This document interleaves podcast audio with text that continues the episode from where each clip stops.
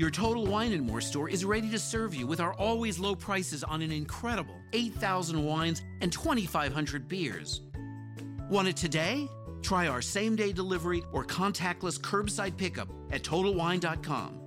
Whether you're grabbing your favorite beer or pouring a glass to enjoy an evening on the deck, Total Wine and More has you covered. Visit any of our 12 stores in Northern Virginia. नमस्कार। मेरा नाम है पीयूष अग्रवाल और आप सभी का स्वागत है कहानी जानी अनजानी के इस एपिसोड में। यह एपिसोड इस सीरीज़ का तीसरा एपिसोड है। पिछले दो एपिसोड को आप लोगों ने ढेर सारा प्यार दिया। उसके लिए बहुत बहुत धन्यवाद। अगर आपको जानना है कि हमारे आसपास कितना शोर होता है और हम आम तौर पर कैसे उन्हें नज़रअंदाज करते हैं तो आपको एक पॉडकास्ट रिकॉर्ड करने की कोशिश करनी चाहिए। एक अरसे से मैं ये एपिसोड रिकॉर्ड करने की कोशिश कर रहा हूँ। पर कुछ क्षण जब पूर्ण शांति हो या ऐसी जगह जहाँ कुत्ते, गाड़ियाँ अपनी महत्वता न जताए को ढूँढने में मुझे तो भाई मेरी नानी याद आ गई। तो अब फाइनली मैं उन आवाज़ों को नज़रअंदाज करके आपके लिए ये पॉडकास्ट रिकॉर्ड कर रहा हूँ। आशा है आप भी सुनते समय अगर कोई डिस्टरबेंस हो तो उन्हें नज़रअंदाज कर सकें। इसी के साथ शुरू करते हैं आज का पॉडकास्ट जैसे ही पिछले दो पॉडकास्ट में आपने सुना, छोटी बट प्यारी कहानियाँ लेकर मैं आया था। आज भी हम ऐसी ही एक बहुत ही प्यारी कहानी सुनेंगे। लेकिन उससे पहले मैं आप सभी का शुक्रगुजार करना चाहूँगा, जिन्होंने इतने समय तक सिर्फ़ दो एपिसोड के सहारे सुनकर मुझे या तो ईमेल के थ्रू या आई रिव्यूज़ के थ्रू कुछ ना कुछ अपने अपनी बातें बताई और मुझे ये बताया कि आपको मेरे एपिसोड्स कैसे लग रहे हैं। खासकर मैं आ, नाम लेना चाहूँगा अली लवासा जी का जिन्होंने आई पर रिव्यू तो छोड़ा और साथ में यह भी कहा कि भाई नई कहानियाँ तो बहुत हो गई एक पुरानी कहानी भी सुना दीजिए। तो अली लवासा जी ये लीजिए आज आपकी ये फरमाइश हम पूरी कर देते हैं। तो आज के पॉडकास्ट में हम जो कहानी सुनने वाले हैं, उस कहानी का नाम है बड़े भाई साहब। आप लोगों से कुछ लोगों ने ये कहानी पढ़ी होगी। यह कहानी के लेखक हैं श्री प्रेमचंद जी। अब प्रेमचंद जी को कौन नहीं जानता? हिंदी कहानियों के सरताज कह सकते हैं इनको। इन्होंने ढेर सारी कहानियाँ लिखी हैं, कई सारे उपन्यास लिखे हैं और इनकी जो कहानियाँ हैं इतने सालों बाद भी, आज भी समाज को उनका दर्पण दिखाती हैं। तो प्रेमचंद जी के बारे में कुछ और दिलचस्प बातें जानते हैं। असल में प्रेमचंद जी ने नवाब राय के नाम से लिखना शुरू किया था। उन्होंने पहले उर्दू में लिखना शुरू किया और उनकी कहानियों के थ्रू वो बहुत सारे मैसेजेस पहुंचाना चाहते थे अपने देशवासियों को। अंग्रेज़ों के राज में वो चाहते थे कि और ढेर सारे लोग भारत के स्वतंत्रता सेनानी और या स्वतंत्रता की लड़ाई में जुड़ जाए। अब ये जो बात है, ये ब्रिटिशर्स को तो कतई पसंद नहीं आई। तो उन्होंने नवाब राय जी के किताब पे लगा दी बैन। तो फिर क्या था? प्रेमचंद जी ने कहा, कोई बात नहीं, हम नए नाम से कहानियाँ लिखना शुरू करते हैं और इसी तरह शुरू हुआ नाम प्रेमचंद। प्रेमचंद का जन्म 31 जुलाई 1880 में हुआ था। जी हाँ इतने साल हो चुके हैं। और आज भी इनकी कहानियाँ, मानो कि आप पढ़ते रह जाइए, लेकिन आनंद खत्म नहीं हो। और इसी के साथ, बिना किसी विलंब, चलिए शुरू करते हैं हमारी ये कहानी, बड़े भाई साहब। मेरे बड़े भाई साहब मुझसे पाँच साल बड़े थे, लेकिन केवल तीन दर्जे आगे। उन्होंने भी उसी उम्र में पढ़ना शुरू किया था, जब मैंने शुरू किया। लेकिन तालीम जैसे महत्व के मामले में वह जल्दबाजी से काम लेना पसंद ना करते थे। इस भावना की बुनियाद खूब मज़बूत डालना चाहते थे, जिस पर आलीशान महल बन सके। एक साल का काम दो साल में करते थे। कभी कभी तीन साल भी लग जाते थे। अब बुनियाद ही पुख्ता न हो तो मकान कैसे पायदार बने? मैं छोटा था, वह बड़े थे। मेरी उम्र नौ साल की थी, वह चौदह साल के थे। उन्हें मेरी तंबी और निगरानी का पूरा जन्मसिद्ध अधिकार था। और मेरी शालीनता इसी में थी कि उनके हुक्म का कानून समझूं। वह स्वभाव में बड़े अध्ययनशील थे, हरदम किताब खुले बैठे रहते। और शायद दिमाग को आराम देने के लिए कभी कॉपी पर, कभी किताब के हाशियों पर, चिड़ियों, कुत्तों, बिल्लियों की तस्वीरें बनाया करते थे। कभी कभी एक ही नाम या शब्द या वाक्य दस बीस बार लिख डालते। कभी एक शेर को बार बार सुंदर अक्षरों में नकल करते। कभी ऐसी शब्द रचना करते जिससे ना कोई अर्थ होता, ना कोई सामंजस्य। मसलन एक बार उनकी कॉपी पर मैंने यह इबारत देखी। स्पेशल अमीना, भाइयों भाइयों, दरअसल भाई भाई, राधे श्याम, श्रीयुक्त राधे श्याम, एक घंटे तक। इसके बाद एक आदमी का चेहरा बना हुआ था। मैंने बहुत चेष्टा की कि उनकी इस पहेली को कोई का कोई अर्थ निकाल लूँ लेकिन असफल रहा और उनसे पूछने का साहस ना हुआ। वह नवी जमात में थे, मैं पांचवी में। उनकी रचनाओं को समझना मेरे लिए छोटी मुँह बड़ी बात थी। मेरा जी पढ़ने में बिल्कुल ना लगता था। एक घंटा भी किताब लेकर बैठना पहाड़ था। मौका पाते ही हॉस्टल से निकलकर मैदान में आ जाता और कभी कंकड़िया उछालता, कभी कागज़ की तितलियाँ उड़ाता और कभी कोई साथी मिल गया तो पूछना ही क्या। कभी चारी दीवारी पर चढ़कर नीचे कूद रहे हैं। कभी फाटक पर सवार उसे आगे पीछे चलाते हुए मोटर कार का आनंद उठा रहे हैं। लेकिन कमरे में जाते ही भाई साहब का वह रुद्र रूप देखकर प्राण सूख जाते। उनका पहला सवाल यह होता, कहा थे? हमेशा वही सवाल। इसी ध्वनि में हमेशा पूछा जाता था और इसका जवाब मेरे पास केवल मौन था। न जाने मेरे मुँह में यह बात क्यों ना निकलती कि जरा बाहर खेल रहा था। मेरा मौन कह देता था कि मुझे अपना अपराध स्वीकार है और भाई साहब के लिए इसके सिवा और कोई इलाज ना था कि स्नेह और रोष से मिले हुए शब्दों में मेरा सत्कार करें।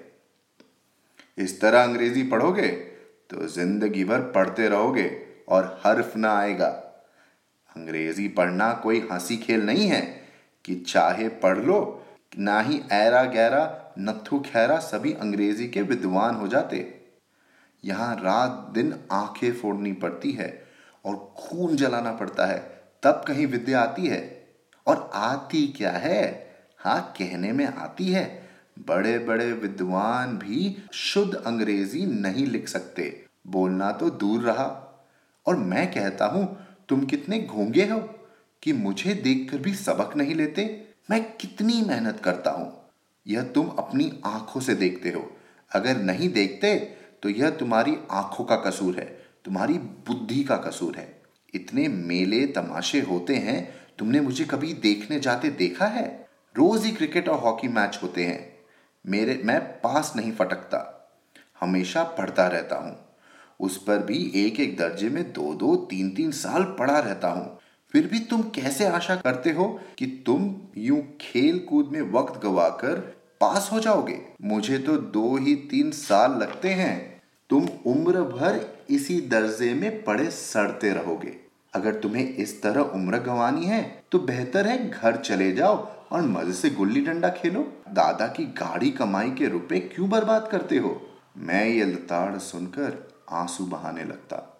जवाब ही क्या था? अपराध तो मैंने किया। लताड़ कौन सा है? भाई साहब, उपदेश की कला में निपुण थे। ऐसी ऐसी लगती बातें कहते, ऐसी ऐसी सुक्ति बाण चलाते कि मेरे जिगर के टुकड़े टुकड़े हो जाते और हिम्मत टूट जाती। इस तरह जान तोड़कर मेहनत करने की शक्ति मैं अपने में न पाता था और उस निराशा में जरा देर के लिए मैं सोचने लगता, क्यों ना मैं घर चला जाऊँ?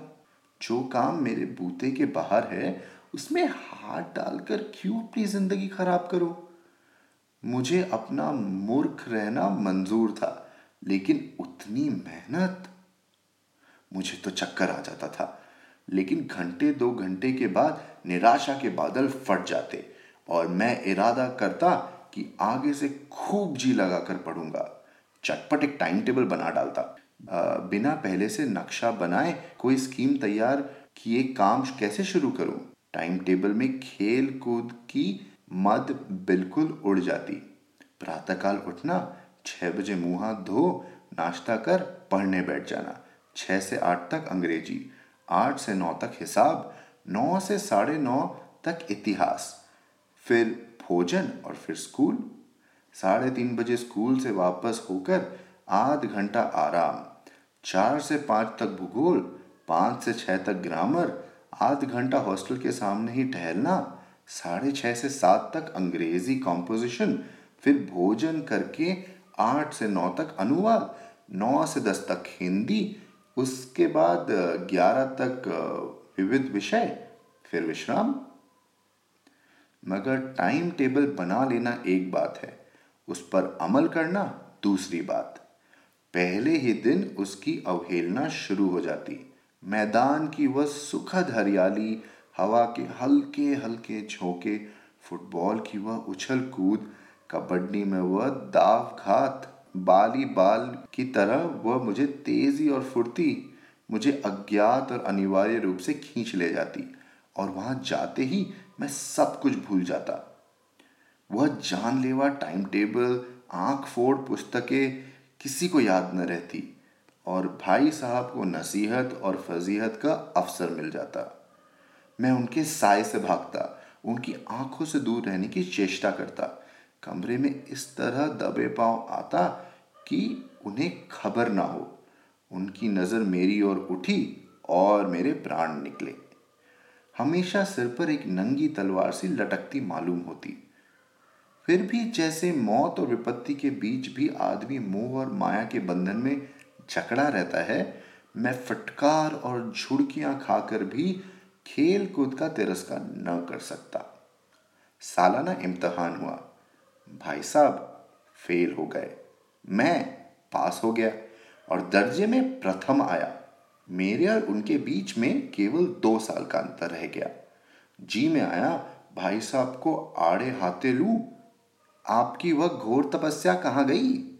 मुझे देखिए। मज़े से खेलता भी रहा और दर्जे में अव्वल भी हूँ। लेकिन वह इतने दुखी और उदास थे कि मुझे उनसे दिल, उनसे दिली हमदर्दी हुई और उनके घाव पर नमक छिड़कने का विचार भी लज्जास्पद जान पड़ा। हाँ अब मुझे अपने ऊपर कुछ अभिमान हुआ और आत्मसम्मान भी बढ़ा। भाई साहब का वह रोग मुझ पर न रहा। आज़ादी से खेल कूद में शरीक होने लगा। दिल मज़बूत था। अगर उन्होंने फिर फजीहत की तो साफ़ कह दूँगा, आपने अपना खून जलाकर कौन सा तीर मार लिया? मैं तो खेलते, कूदते दर्जे में अव्वल आ गया। जबान से यह हेकड़ी जताने का साहस न होने पर भी रंग ढंग से साफ़ ज़ाहिर होता था कि भाई साहब का वह आतंक मुझ पर नहीं था। भाई साहब ने इसे भाप लिया। उनकी सहज बुद्धि बड़ी तीव्र थी। और एक दिन जब मैं भोर का सारा समय गुल्ली डंडा की भेंट करके ठीक भोजन के समय लौटा तो भाई साहब ने मानो तलवार खींच ली और मुझ पर टूट पड़े। देखता हूँ, इस साल पास हो गए और दर्जे में अव्वल आ गए हो तो तुम्हें दिमाग हो गया है। मगर भाईजान, घमंड तो बड़े बड़े का नहीं रहा, तुम्हारी क्या हस्ती है? इतिहास में रावण का हाल तो पढ़ा ही होगा। उसके चरित्र में तुमने कौन सा उपदेश लिया? या यूँ ही पढ़ गए? महज इम्तहान पास कर लेने से कोई चीज़ नहीं, असल चीज़ है बुद्धि का विकास। जो कुछ पढ़ो, उसका अभिप्राय समझो। रावण भूमंडल का स्वामी था। ऐसे राजो को चक्रवर्ती कहते हैं। आजकल अंग्रेज़ी के राज्य का विस्तार बहुत बड़ा हुआ है। पर उन्हें चक्रवर्ती नहीं कह सकते। संसार के अनेकों राष्ट्र अंग्रेज़ी का आधिपत्य स्वीकार नहीं करते। बिल्कुल स्वाधीन है। रावण चक्रवर्ती राजा था। संसार के सभी महिब उसे कर देते थे। बड़े बड़े देवता उसकी गुलामी करते थे। आग और पानी के देवता भी उसके दास थे। मगर उसका अंत क्या हुआ? घमंड ने उसका नाम निशान तक मिटा दिया। कोई उसे एक चुल्लू पानी देने वाला भी ना बचा। आदमी और जो कुकर्म चाहे करे, पर अभिमान न करे, इतराए नहीं। अभिमान किया और दिन दुनिया दोनों से गया। शैतान का हाल भी पढ़ा ही होगा। उसे यह अभिमान हुआ था कि ईश्वर का उससे बढ़कर सच्चा भक्त कोई है ही नहीं।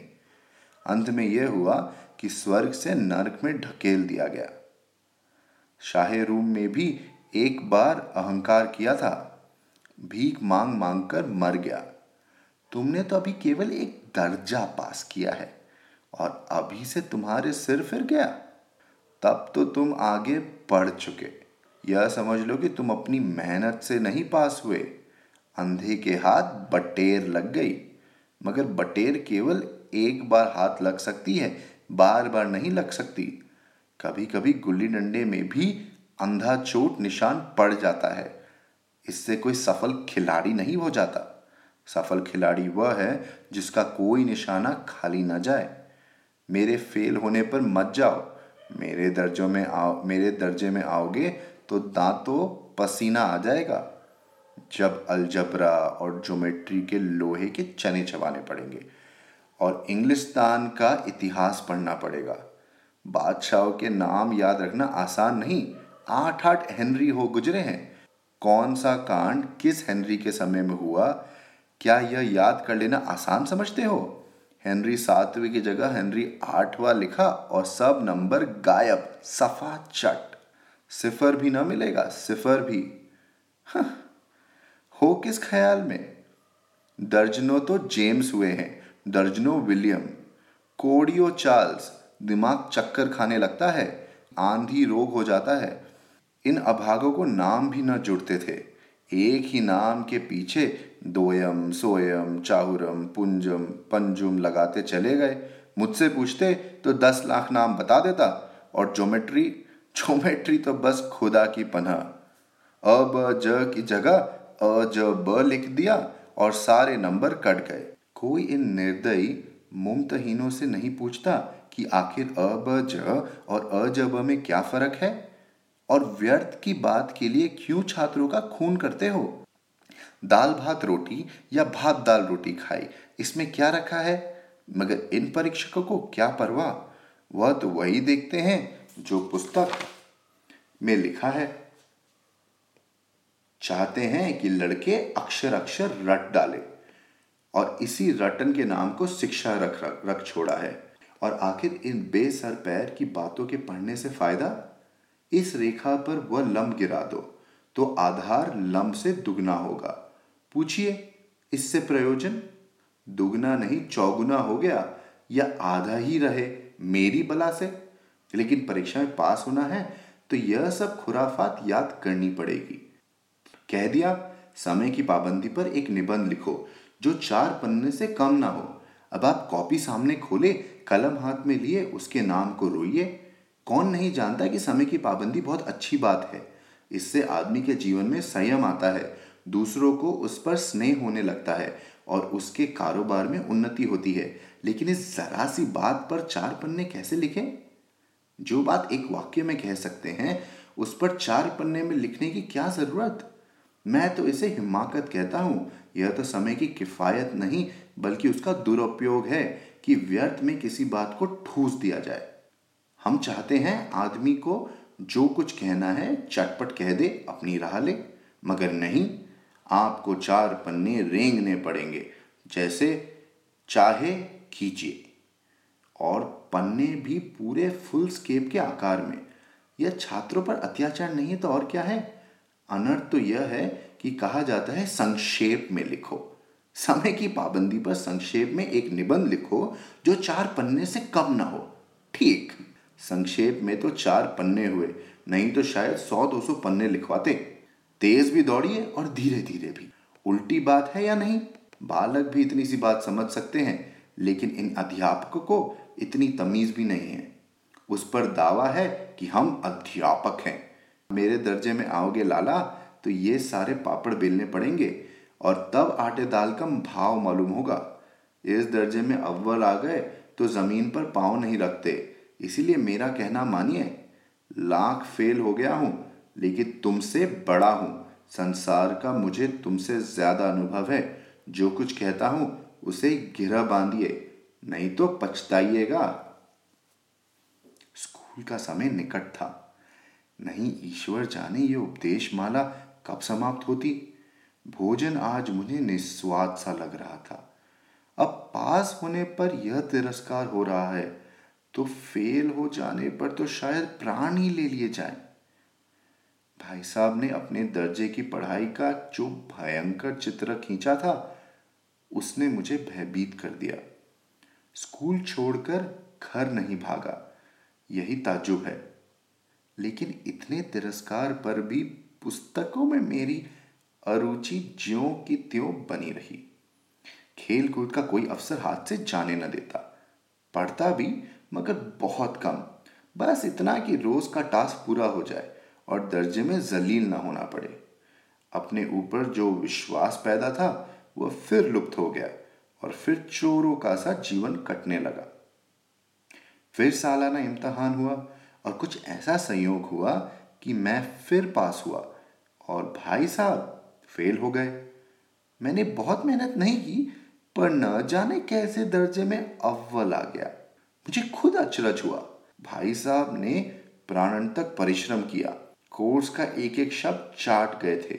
दस बजे रात तक इधर, चार बजे भोर से उधर, छह से साढ़े नौ तक स्कूल जाने के पहले मुद्रा कांतिहीन हो गई थी, मगर बेचारे फेल हो गए। मुझे उन पर दया आती थी। नतीजा सुनाया गया तो वह रो पड़े और मैं भी रोने लगा। अपने पास होने खुशी आधी हो गई। मैं भी फेल हो गया होता। भाई साहब को इतना दुख ना होता। लेकिन विधि की बात है, कौन टाले? मेरे और भाई साहब के बीच अब केवल एक दर्जे का अंतर और रह गया।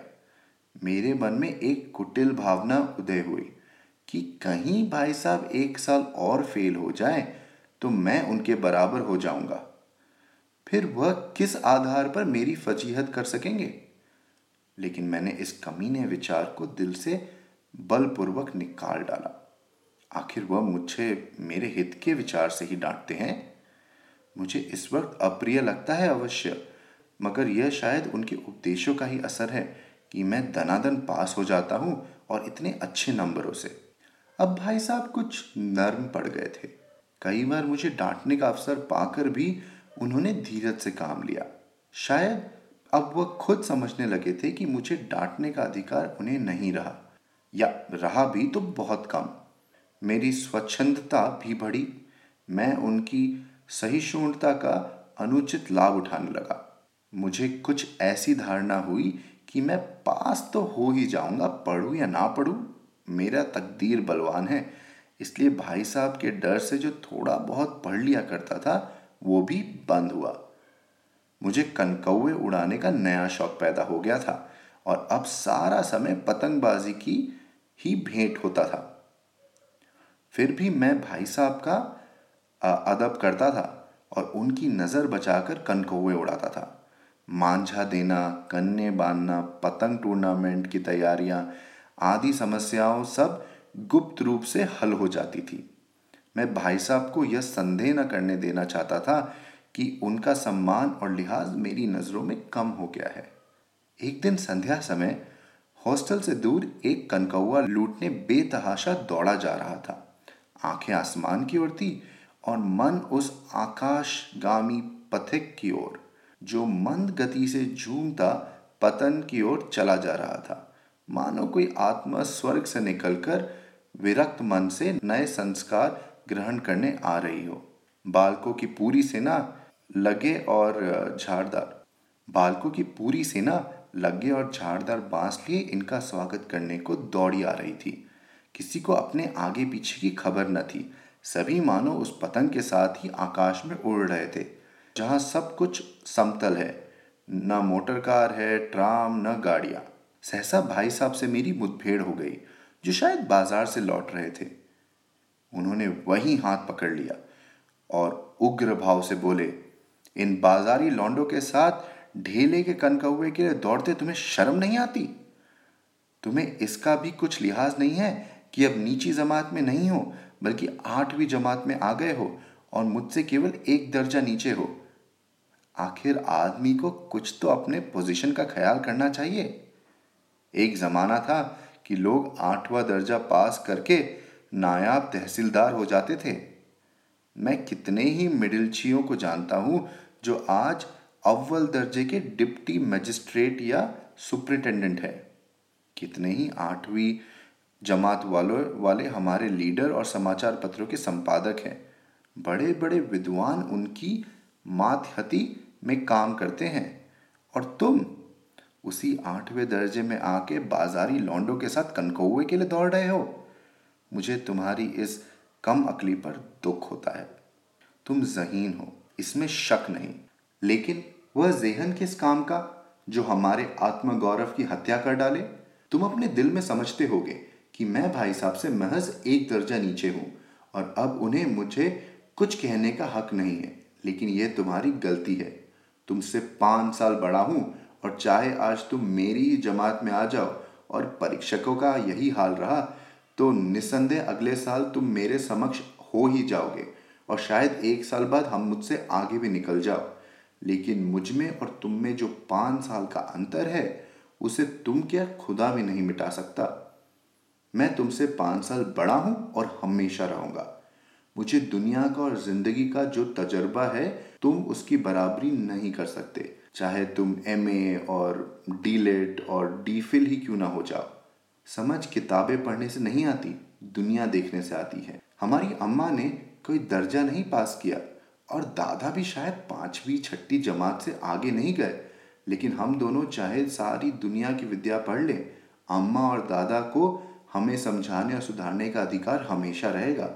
केवल इसलिए नहीं कि वह हमारे जन्मदाता है, बल्कि इसलिए कि उन्हें दुनिया का हमसे ज़्यादा तजर्बा है और रहेगा। अमेरिका में किस तरह राज व्यवस्था है और आठवें हेनरी ने कितने ब्याह किए और आकाश में कितने नक्षत्र है, यह बातें चाहे उन्हें मालूम ना हो। लेकिन हज़ारों ऐसी बातें हैं जिनका ज्ञान उन्हें हमसे और तुमसे ज़्यादा है। देव ना करे, आज मैं बीमार हो जाऊँ तो तुम्हारे हाथ पाँव फूल जाएँगे। दादा को तार देने के सिवा तुम्हें और कुछ न सूझेगा। लेकिन तुम्हारी जगह दादा हो तो किसी को तार ना दे, न घबराए, न बदहवास हो। पहले खुद मरज पहचान का इलाज करेंगे उसमें सफल न हुए तो किसी डॉक्टर को बुलाएँगे। बीमारी तो खैर बड़ी चीज़ है। हम तुम तो इतना भी नहीं जानते कि महीने भर का खर्च महीना भर कैसे चले। जो कुछ दादा बेचते हैं, उसे हम 20-22 दिन में खर्च कर डालते हैं और फिर पैसे पैसे के मोहताज हो जाते हैं। नाश्ता बंद हो जाता है, धोबी और नाई से मुँह चुराने लगते हैं। लेकिन जितना आज हम और तुम खर्च कर रहे हैं, उसके आधे में दादा ने अपनी उम्र का बड़ा भाग इज़्ज़त और नेक नामी के साथ निभाया है और कुटुंब का पालन किया है, जिसमें सब मिलकर नौ आदमी थे। अपने हेडमास्टर साहब को ही देखो, एमए है कि नहीं? और यहाँ के एमए नहीं, ऑक्सफोर्ड के। एक हज़ार रुपये पाते हैं, लेकिन उनके घर का इंतज़ाम कौन करता है? उनकी बूढ़ी माँ। हेडमास्टर की डिग्री यहाँ बेकार हो गई। पहले खुद घर का इंतज़ाम करते थे, खर्च पूरा ना पड़ता था। कर्जदार रहते थे। जब से उनकी माता जी ने प्रबंध अपने हाथ में लिया है, जैसे घर में लक्ष्मी आ गई है। तो भाईजान, यह गुरूर दिल से निकाल डालो कि तुम मेरे समीप आ गए हो और अब स्वतंत्र हो। मेरे देखते तुम बेरा न चलने पाओगे। अगर तुम यो न मानोगे तो मैं इसका थप्पड़ का प्रयोग भी कर सकता हूँ। मैं जानता हूँ कि तुम्हें मेरी बातें जहर लग रही हैं। मैं उनकी इस युक्ति से नतमस्तक हो गया। मुझे आज सचमुच अपनी लघुता का अनुभव हुआ और भाई साहब के प्रति मेरे मन में श्रद्धा उत्पन्न हुई। मैंने सजल आँखों से कहा, हरगिज नहीं, आप जो कुछ फरमा रहे वो बिल्कुल सच है और आपको उसके उससे कहने का पूरा अधिकार है। भाई साहब ने मुझे गले लगा लिया और बोले, मेरा कनकौए उड़ाने का मन नहीं करता? मेरा भी जी ललचाता है। लेकिन क्या करूँ? खुद बेराह चलूँ तो तुम्हारी रक्षा कैसे करूँ? यह कर्तव्य भी तो मेरे सर पर है। संयोग से उसी वक्त एक कटा हुआ कनकौआ हमारे ऊपर से गुजरा। उसकी डोर लटक रही थी। लड़कों का एक गोल पीछे पीछे दौड़ा चला आता। भाई साहब लंबे तो हैं ही। उछल कर उसकी डोर पकड़ ली और बेतहाशा हॉस्टल की तरफ़ दौड़े और मैं पीछे पीछे दौड़ रहा था। तो ये थी कहानी बड़े भाई साहब। कैसी लगी? है ना दिलचस्प। कैसे दो भाइयों के नज़रिए से प्रेमचंद जी ने जैसे कि दुनिया की कितनी सारी बातें हमें बता दी। यही है उनका जादू। उन्होंने कई कहानियाँ लिखी है। लगभग मैं जो किताब, मेरे, ये जो किताब जो मेरे हाथ में है इस किताब में ही कुछ नहीं तो कम से कम 200 कहानियाँ हैं। तो प्रेमचंद जी की कहानियाँ कभी भी आपको आ, समय से पिछड़ी हुई महसूस नहीं होगी। उनमें पढ़ने में आनंद तो आता ही है बल्कि बहुत तरह की सीख भी मिलती है। कैसे जीवन बिताया जाए कैसे आगे बढ़ा जाए और कैसे अपने आप को एक नए तरीके से देखा जाए। इसी के साथ मेरा ये ज्ञान का समारोह ख़त्म होता है और इसी के साथ हम ये कहानी भी ख़त्म करते हैं। आशा है आपको मज़ा आया आशा है आपको आनंद आया। आ, मैं चाहता हूँ कि आप मुझे ज़रूर बताएँ कि आपको क्या पसंद आया इस एपिसोड में और क्या नहीं। आ, जैसे कि आप सभी जानते हैं कि यह जो पॉडकास्ट है यह पॉडकास्ट मैं सिर्फ़ इसलिए करता हूँ ताकि कई सारे लोग जो कि हिंदी कहानियों से दूर होते जा रहे हैं जो कि हिंदी लेखन से दूर होते जा रहे हैं वह धीरे धीरे इन कहानियों को वापस अपनी ज़िंदगी में लाएँ। और उनका आनंद उठाएँ। आप इसे चाहे अपने दफ्तर जाते समय गाड़ी में सुने या अपने फैमिली के साथ में मिलकर सुने उससे फ़र्क नहीं पड़ता। फ़र्क इस बात से पड़ता है कि क्या आप ये कहानियाँ सुनकर आनंद ले रहे हैं? अपने ज़िंदगी में कुछ बदलाव ला रहे हैं। बस उसी के लिए छोटी सी कोशिश जारी रहेगी। और मैं, पिछली बार मैंने ऐसा कहा था, बट मैं सही में इस बार कोशिश करूँगा कि आगे के जो एपिसोड्स हैं वो जल्दी आए। इसी के साथ मैं ये एपिसोड ख़त्म करना चाहूँगा। मुझसे बातें करने के लिए, मुझे अपनी बातें बताने के लिए आप मुझे ईमेल कर सकते हैं। मेरा ईमेल आईडी है hello H E L L O hello at the rate Piyush Agarwal dot com और जैसा कि मैंने कहा आई ट्यून्स या फिर आप जहाँ भी ये सुन रहे हैं, वहाँ पर एक रिव्यू ज़रूर छोड़ें। आपके रिव्यू छोड़ने से मुझे तो खुशी मिलती है। साथ ही साथ ये कहानियाँ और भी लोगों तक पहुँचती है। तो जैसे जैसे और लोग ये कहानियाँ सुनेंगे, वैसे वैसे मेरा जो मिशन है, मेरा जो एम है इन कहानियों को सुनाने का, वो पूरा होगा। तो इसी के साथ मैं आपसे विदा लेना चाहूँगा। धन्यवाद।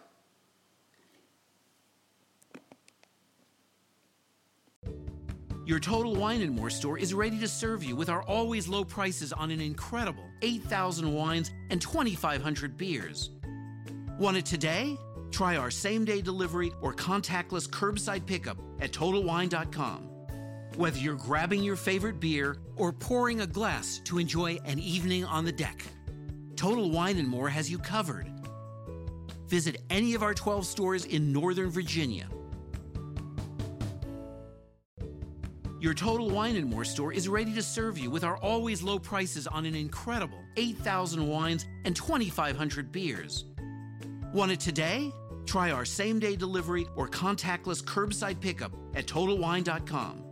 Whether you're grabbing your favorite beer or pouring a glass to enjoy an evening on the deck, Total Wine and More has you covered. Visit any of our 12 stores in Northern Virginia